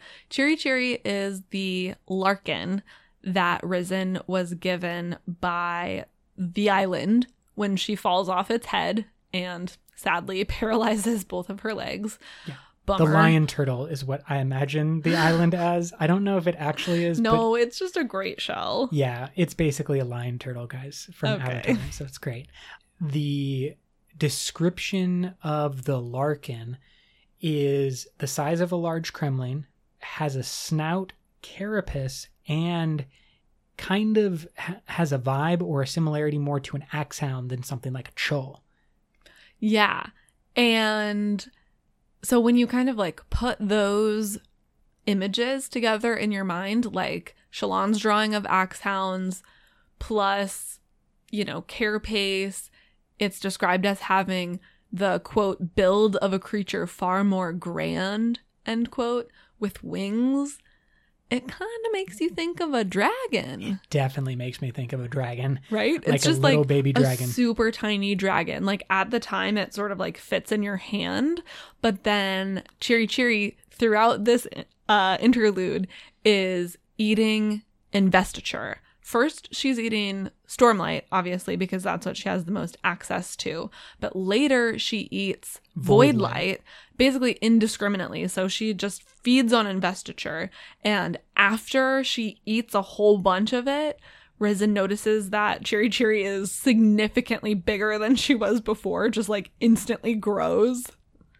And so, like, what is Cheery Cheery? What will Cheery Cheery become? And is Rysn paralyzed but going to ride on the back of a dragon? Oh That's what I want to happen. I want Rysn to That'd ride into battle on Cheery Cheery, and she is just like the Gandalf coming down with all of the horses at the end of the two towers. I was gonna say she would be like Khaleesi. Obviously, that works out better because Khaleesi actually had a dragon. Uh, well, three, but uh, I obviously have a hankering for some Lord of the Rings. Another interesting thing about Rysn's interlude is the King's Drop, which, as you mentioned just a bit ago, is that big ruby that's used to trap the thrill. Uh, I started tracking these specific gems and the specific unmade that they are able to entrap because I think that is going to tell us something or like give us some info kind of on your theory of unmade herald parallels. Um, but this gigantic ruby has been glowing for at least 200 years. Something about its makeup allows it to hold investiture much longer than most stones. And they think it's because the actual like physical structure of the crystal lattice they say it's the lack of flaws and imperfections. I don't know if that's accurate, but that is their philosophy right now in the King's Drop. And then there is also mention of another legend, like deep legend of Roshar. Rysn's mentor says, quote, they say it's a chunk of the stone of ten dawns, end quote. So dawn shard, a shard from the dawn, I from the ten dawns. I don't know. I'm just thinking that Rysn's inter, or excuse me, Rysn's novella could be her hunting on at the behest of Dalinar, who like knows what the king's drop can do. He's like, go hunt these other yeah stones of the, the ten dawns. Stones. Yeah, the dawn shards. Oh man, I'm so fascinated. And then the other thing that I thought was cool about her interlude is that we see another example of the powers that the fused have, and they seem to have parallel powers to surge binders, right? We see a bunch of them flying. That's like the most common one that we see. They're a little bit like windrunners, but fused. And then with Rysn, we see one that is a light weaver Mm-hmm. I'm going to call them void weavers, I guess. Yeah, just everything becomes void. Yeah. and they are able to create illusions. And then later on in the battle, Lift faces a void dancer. Yep. Keep it rolling. Their version of an Edgedancer who's all like slippy slidey. And then I uh I found some cool like words of Brandon and stuff too about the way that these powers interact. And this is obviously going to be somewhere along the spectrum of end positive, end negative, and neutral investiture systems, but we haven't seen really clearly how that is going to break out yet on Roshar. From Brandon, the void runners are basically like uh, long distance runners. They accelerate slower, but they can uh, they have more staying power. They can go longer. And windrunners are sprinters. They can accelerate very quickly and manipulate their surges. Like they can lash themselves multiple times to go faster, which the Fused can't cannot do, but they will expend their energy quicker doing that. And notably the fused do not leak stormlight in the way that all of our heroes including all of the orders do. Uh, that for some reason void light doesn't leak out. Maybe because it's being held in their gem heart, which is like better at oh, holding. Like I don't maybe. know, but well, it also makes me wonder if odium is the human's original god. Like, are those the original surge powers? They could be the surges that destroyed Ashyn in the first place. Well, yeah, probably. Especially if you imagine that this difference between like now the windrunners are sprinters and the fused are long distance. So like those are very different skills. Like you don't put yeah. your long distance runner in a sprinting competition and vice versa. Yeah. And so like maybe there is we'll be introduced to a destructive power with our surge binders, but then when you take that and apply it to the void spren and the void powers, it could become much more significant and Mm. apparent how they destroyed their world. Like maybe the Deathbringer equivalent in the Voidbringer world is oh like gosh. is like you know it where it can't be as destructive all at once, but if you like set us down on a stone, it'll just like burn through the entire planet. Yeah, well, I think especially right because surge binders we know are limited by their oaths. They have a hmm. spren who is like holding them accountable. And the void light isn't necessarily right. It's just being given to them like indiscriminately. We'll talk about that when we get to the Ars Arcanum and our Cosmere connections, because I have some more thoughts about okay. the potential of possible lights. I just want to highlight one other thing here. A word of Brandon that said that the void runners accelerate slower than the wind runners because they are expending less energy. Quote, they can only afford to spend a little bit of energy, so that's the way to say it. End quote. So again, that kind of plays into this idea of like, is it is that maybe the end negative where like they literally can't expend as much for some reason? Ooh, actually, this is helpful too. Okay, so we have we've talked before uh, when it comes to the Scadrian powers about in positive, in neutral, in negative, and those are metallurgy, feruchemy, and those are allomancy, feruchemy, and hemalurgy, the metallic arts.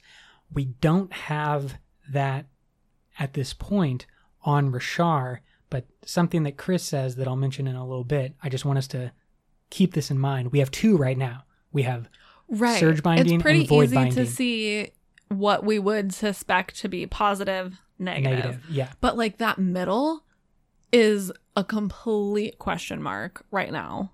And it's a question mark that our Cosmere scholar Chris has as well. On that note, how about we talk about Nightwatcher cultivation and Dalinar's visit?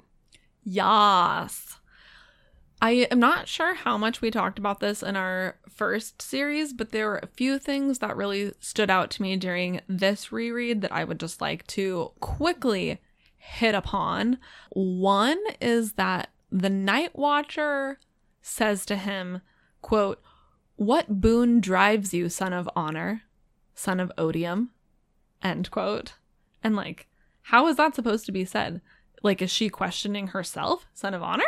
Son of odium. No, she's asking a question to both a son of honor and a son of odium. In my mind, that's how I read it. Anyway, I thought that was super interesting that she identifies him as both. I know that's the this, mystery like, right there. foreshadowing Yes, of the the big reveal. yeah the quandary that he's going to face at the end um and then she well he is asking for a bunch of esoteric things of course because that's always what we really want not material things. And the night watcher is like mm, you can't do that but like do you want riches? Do you want women? Do you want maybe a blade that bleeds darkness and cannot be defeated? Which definitely seems to be Nightblood. yeah i mean what else could it be? And I mentioned this last episode. It seems at some point that cultivation slash the Night Watcher was holding and in possession of, or could at least somehow give it to Dalinar if he had asked for it. Um, so I'm wondering Yeah. if like did Nale go to the Night Watcher and ask for a blade that bleeds darkness and cannot be defeated? Yeah, this whole section, like, it makes me question the exact timeline of events of a Mhm. bunch of different things. Yeah. So this is supposed to be five and a half years ago, which for some reason I expected it to be a lot further into the past. And then when cultivation appears, she says, quote, This is the first time in centuries I've come personally to speak with one of you. End quote. Which, like, for some reason I was thinking Lift had seen cultivation before Dalinar had gone, but maybe that doesn't make sense since she's only 13 or whatever. Well, she's 13 physically, but 10 in her mind. So she went to the Night Watcher three years ago. Oh, you think? I believe that's someone no, can doesn't correct me. she think she's nine? Okay. Because she's like, you can't use like all 10 fingers, or yeah, something. exactly. Like that. She's she's an unmade. Uh, only nine of them. yeah. But okay, so if she's nine, then it's four years ago, and if she thinks she's ten, then Yeah. she is like That's a good point. That's a good point. she definitely So- doesn't go above the number on her two hands. So like that's for sure. She is Yeah, um at max 10. so I I think that Dalinar would have been first, and then very quickly cultivation was maybe like, okay, now's the time for me to be moving my chess pieces around. yeah. and so then she goes to see when Lift. Yeah, comes, maybe Lift is like the backup, you Yeah, know? Dalinar's she's kind of like plan. not sure which way Dalinar is going to go. Like, I kind of set him up, but if that doesn't work, Lift. Lift. exactly. And I think there's big questions too because you have to get in where did Taravangian enter into oh, this? Oh, yeah. Because you have to think that Taravangian did go a long time ago and yeah, did I definitely thought so, but apparently not more than five and a half years ago.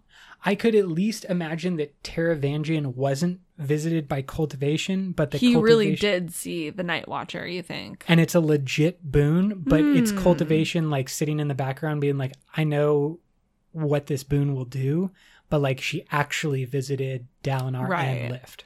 Okay. That's my theory. Yeah, I like that. Oh, and then another sort of part of this that ties in with my earlier theory about the connection between the unmade and Nightblood is that cultivation says of the Night Watcher that she lets the Night Watcher do what she does, sort of like holding court in the valley and interacting with humans.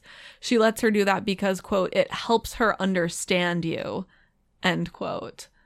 And I think that's important because we've seen with Syl and all the different Spren, including And the the Stormfather, Stormfather. yeah, that the understanding of humans and their affairs makes them better. It gives Yeah. them like a better grasp of the reality. Well, and especially Syl expresses that they like that bond. They Mhm. like the connection that they get there because it makes them like more conscious. Yes. So cultivation kind of trying to make the Night Watcher more conscious and like into a better Spren without bonding any particular human.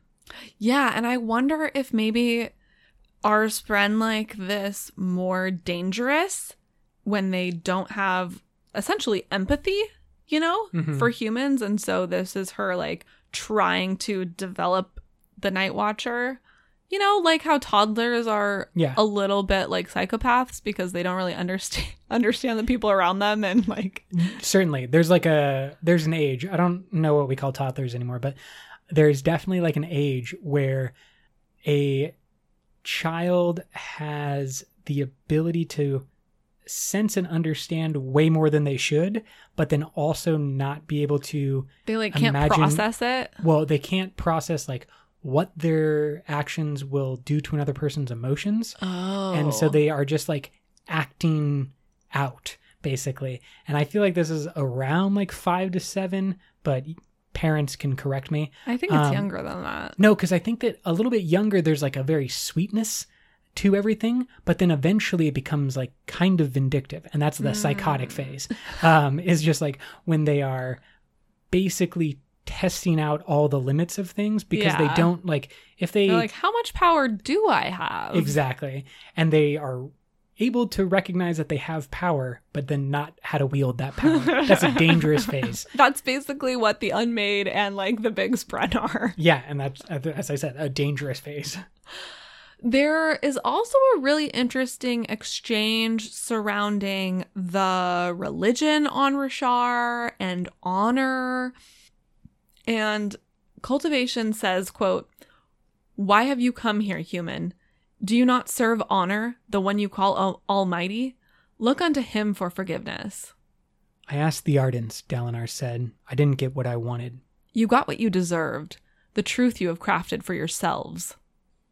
End quote. That to me very much seems like religion. The truth you have crafted for yourselves. Yeah, and like, is she jealous or like upset that they only worship honor?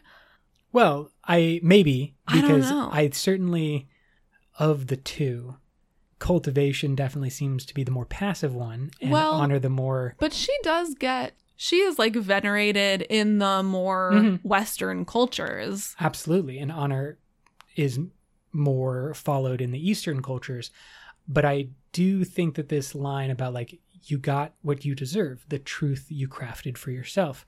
Like Yeah. you weren't Like when looking you for reality. Set yourself up, yeah, with sort of a false system Yeah, of beliefs, then yeah, you're not going to get the reality that you crave. 100%. And it certainly does put some more question marks on what we brought up last week about the religions of Roshar and how they will all come crashing together. Definitely. Maybe falling down in the next couple of books. Uh, because Yeah, I'm interested to hear more about the trajectory of religion on Roshar and like how exactly did they get to the hierarchy? How did Vorinism come about in the first place? Like, what was the path of this belief system? And for more details on the religions in the Cosmere, we did two volumes right before we started the reread. So that's back a couple of months now, but check that in our history if you have more questions. All right, I think that pretty much wraps us up. So let's get into Cosmere connections. I know you said you had some stuff from Chris in the Arcanum. Yes, so our Cosmere scholar, Chris, mentions this in the Ars Arcanum. Quote, My research suggests that indeed there should be another series of abilities that is even more esoteric than void bindings. Perhaps the old magic fits into those, though I am beginning to suspect that it is something entirely different. End quote. So back to what I was saying earlier about the in positive, in negative, in neutral powers. If the trend we see on Scadrial holds, then right now we only have two and we need three. I think that there's actually four, though. And it could make sense that there's even more. Like, I'm not opposed to, I have lots of theories about this, but basically, I think that the Spren manifest with the surges that we're familiar with with our heroes. The Void Spren allow for the Void Binding, which we're just becoming introduced to. And then the esoteric powers, as Chris calls them. Now, those to me, we have Void Bindings belonging to Odium, the Spren Surges belonging to Honor. But they don't just belong to honor. They belong to both. It's like a merging. yeah. I think there's another merging that is like cultivation's powers. And my theory is that the old but that's magic where I get stuck because surge binding already is partly cultivation. partly, but not mainly. Like all the oaths are to honor, not to cultivation. That's not true. The life before death, strength before weakness, journey before destination is not to honor. Correct. Okay. I think that the old magic is previously we have combined the old magic and the night watcher as like all belonging to cultivation or existing under cultivation's umbrella. I think what Chris is suggesting here is that the old magic exists outside of the three shards and that each of the three shards should have their own series of abilities. Yeah, like the old magic is either something that existed on Roshar prior to, these the shards, yeah. or came with the humans maybe from Ashyn, like it's originally from Ashyn. that would destroy my void binding theory as the Yeah. power that destroyed Ashyn. But I agree, it could be something that came. f- I feel like the brief descriptions of the old magic are too intertwined with the Night Watcher at this point, and we need like Yeah. more detail. But I'm thinking just like the magic of Roshar is pretty dang magical without the shards involved.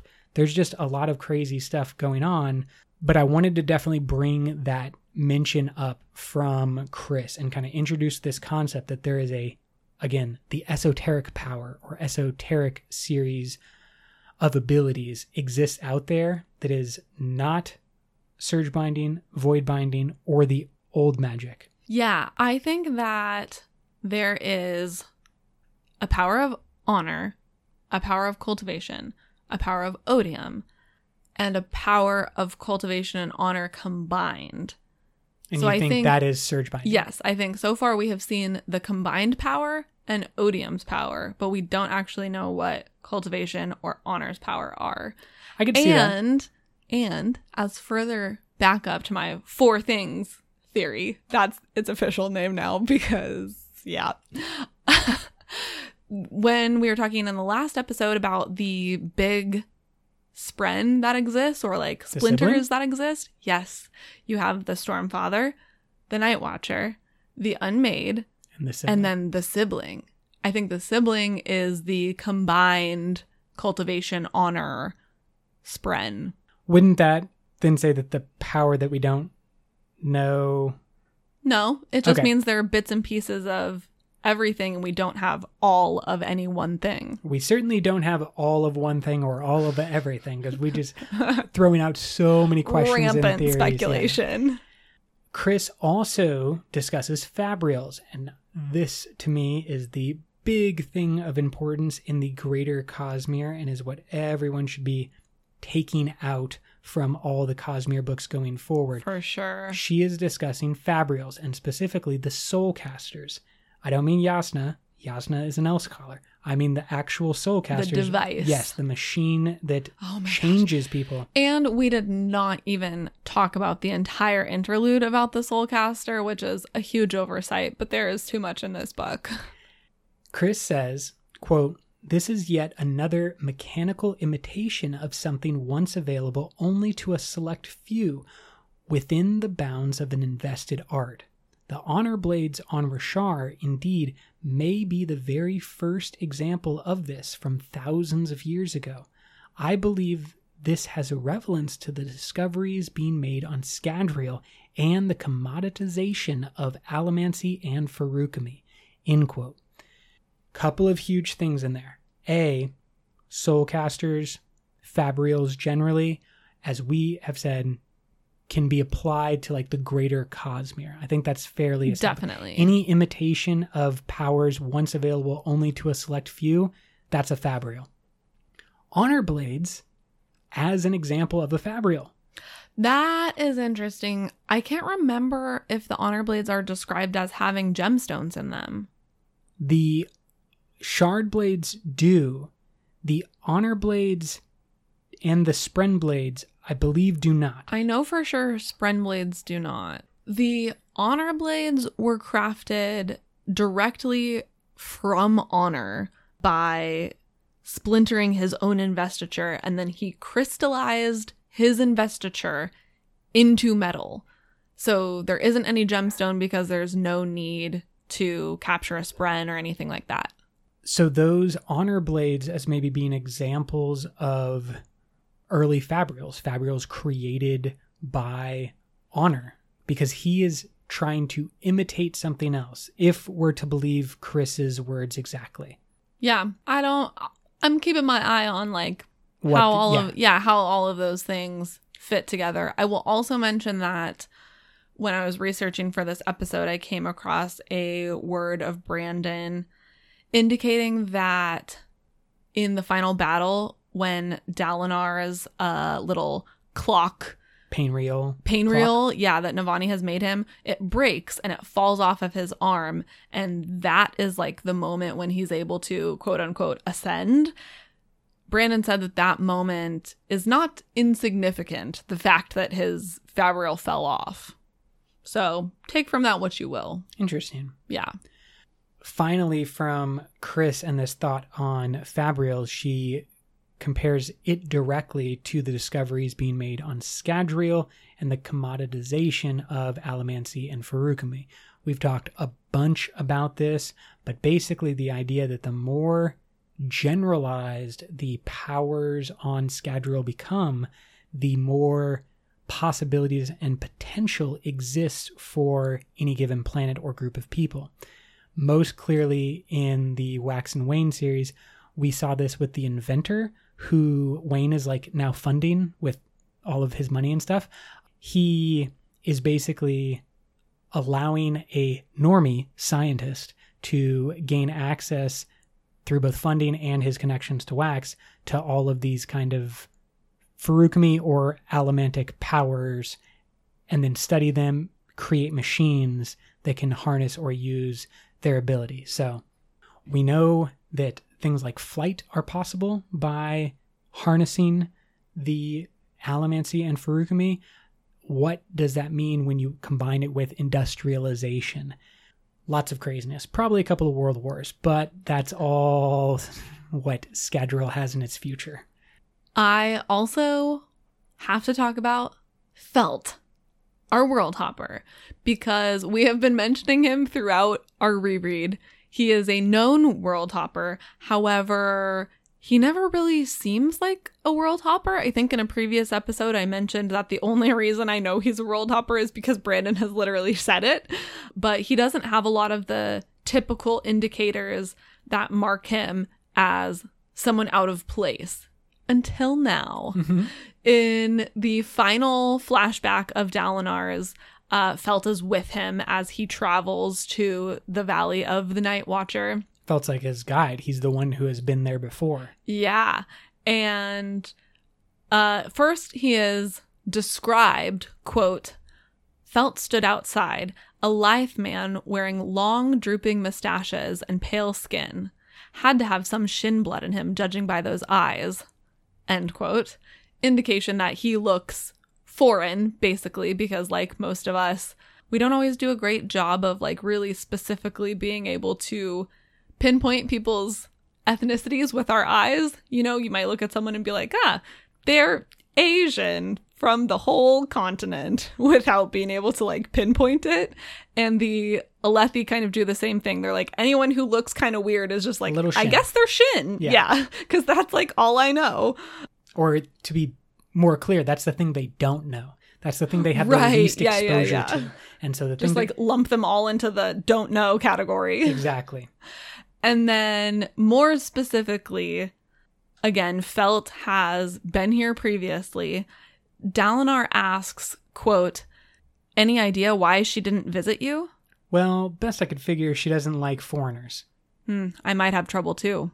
You're a little less foreign, sir. End quote. Indicating that he is indeed from off world. At least a little bit of a hint. I think combined with all the other things regarding Felt, how he keeps appearing, that maybe this is his, not his beginning as a world hopper, but he's certainly not our most experienced world hopper. I think he's been world hopping for a while. Keep an eye out, Felt. Anyone, anywhere, especially stories that happen at a different period of time. See if you can spot He's in Felts. Mistborn for sure. Yeah, 100%. But as you said, he kind of never seems like he's doing much of anything purposeful like other world hoppers who are like hunting Hoid or part of the 17 Shard or Chris. So it's just kind of like he's there, but he's being kind of normal. And so I wonder if he, maybe he's got like a Vasher thing where he just like escaped Yeah. from one place and then was like, I'm going to be fine He's- here. Yeah, he's just chilling. Living life. Yeah. I mean, it seems like he's been with Dalinar for a while because he's here in this flashback, and then he is present in, I think, Way of Kings as like a scout or a messenger of some kind in the Yeah. the army. Let's go to everyone's favorite world hopper and then wrap up for some Hoid sightings. Hoid definitely made some appearances at the end of the book.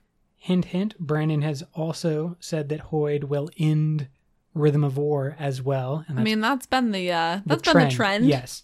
But in the epilogue of Oathbringer, it's really touching. Yeah, it's so cute. I mean, Hoid is this character who we never quite know exactly what he's doing.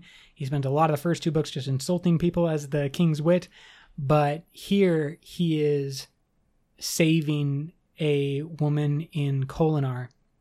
They're still, they said it could take months or years to fully move out all the humans and then fully move in all the parshmen. And it's just a reminder about how humans generally, like us in the real world, are very bad at processing time and bad at processing large numbers. So, like when you say a city of 100,000 people, what does it take to move all of those people and like find new places for them? And like, you, if you have a city and it's your one big city around, you can't just take the people and like move them out. There's nowhere to go to. They're in the big city because there's nothing else outside the city or everything outside the city is small. But Hoid is rescuing a woman, and tragically, this is a woman who lost her child, and she is incapable of moving. She's in like loss. a catatonic state, Yes. basically. And he goes to retrieve a small girl who is maybe like four years old, who has just been sitting inside of a building with her dead mother. Yeah. So he's like finding these two people who have been hit by tragedy Who in have a need, right? There's a, a baby looking for a mom and a mom looking for a baby. Yeah. And he brings them together in this touching moment using some awakening also. He definitely uses some awakening. Uh, he makes a little moppet or a little uh, A little doll. a little doll come to life, and that's what brings the girl out of her hiding. Ooh, note on that too.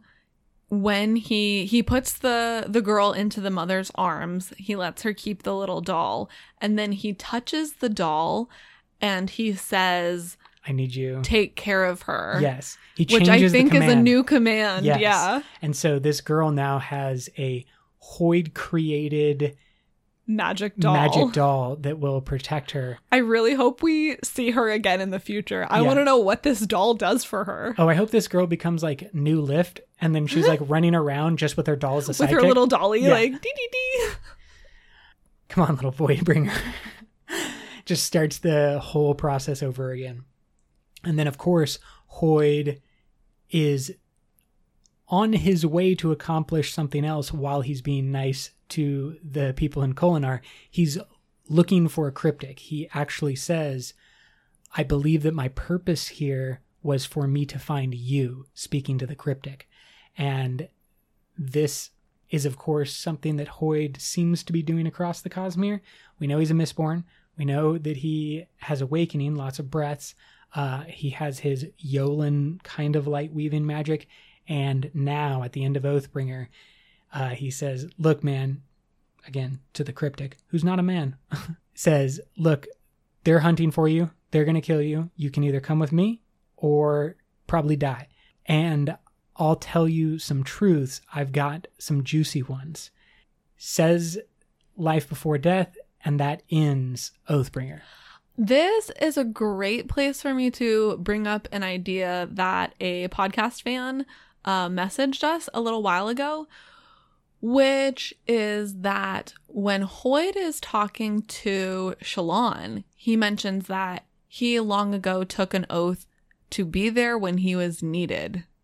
Which is a stone ward like thing. Exactly. So this person, and I'm sorry I don't have your name, but thank you for writing into us, was saying like, do you think that maybe Hoid was going to become a stone ward or like was a stone ward or can he be both?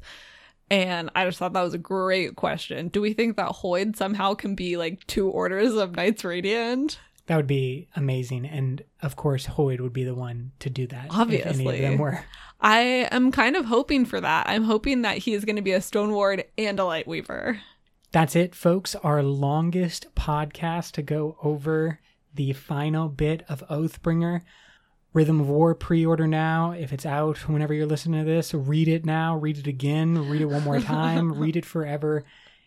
Find us on social media Twitter, Reddit, Facebook. We're everywhere. In terms of schedule, we will probably be taking a short break after this podcast is released. As we've mentioned, we have some IRL, real life stuff going on, but we are planning to hop on and do a few more episodes in the lead up to Rhythm of War, possibly Dawn Shard if we can get our hands on it, possibly some Words of Brandon episodes slash general updates on all the stuff that's going to be happening as we almost get book four. Thank you so much for staying with us and for those of you that have been recently rating or reviewing. This will be our very last time of the year asking for ratings and reviews. It helps wherever you have time to write some stuff, whether that's iTunes or your Pocket Casts or whatever you got. Leave a rating, write a review. They really help people find the podcast. And welcome to all of the new podcast listeners. Thanks for being here. Until next time, life before death, Strength before weakness. journey before destination.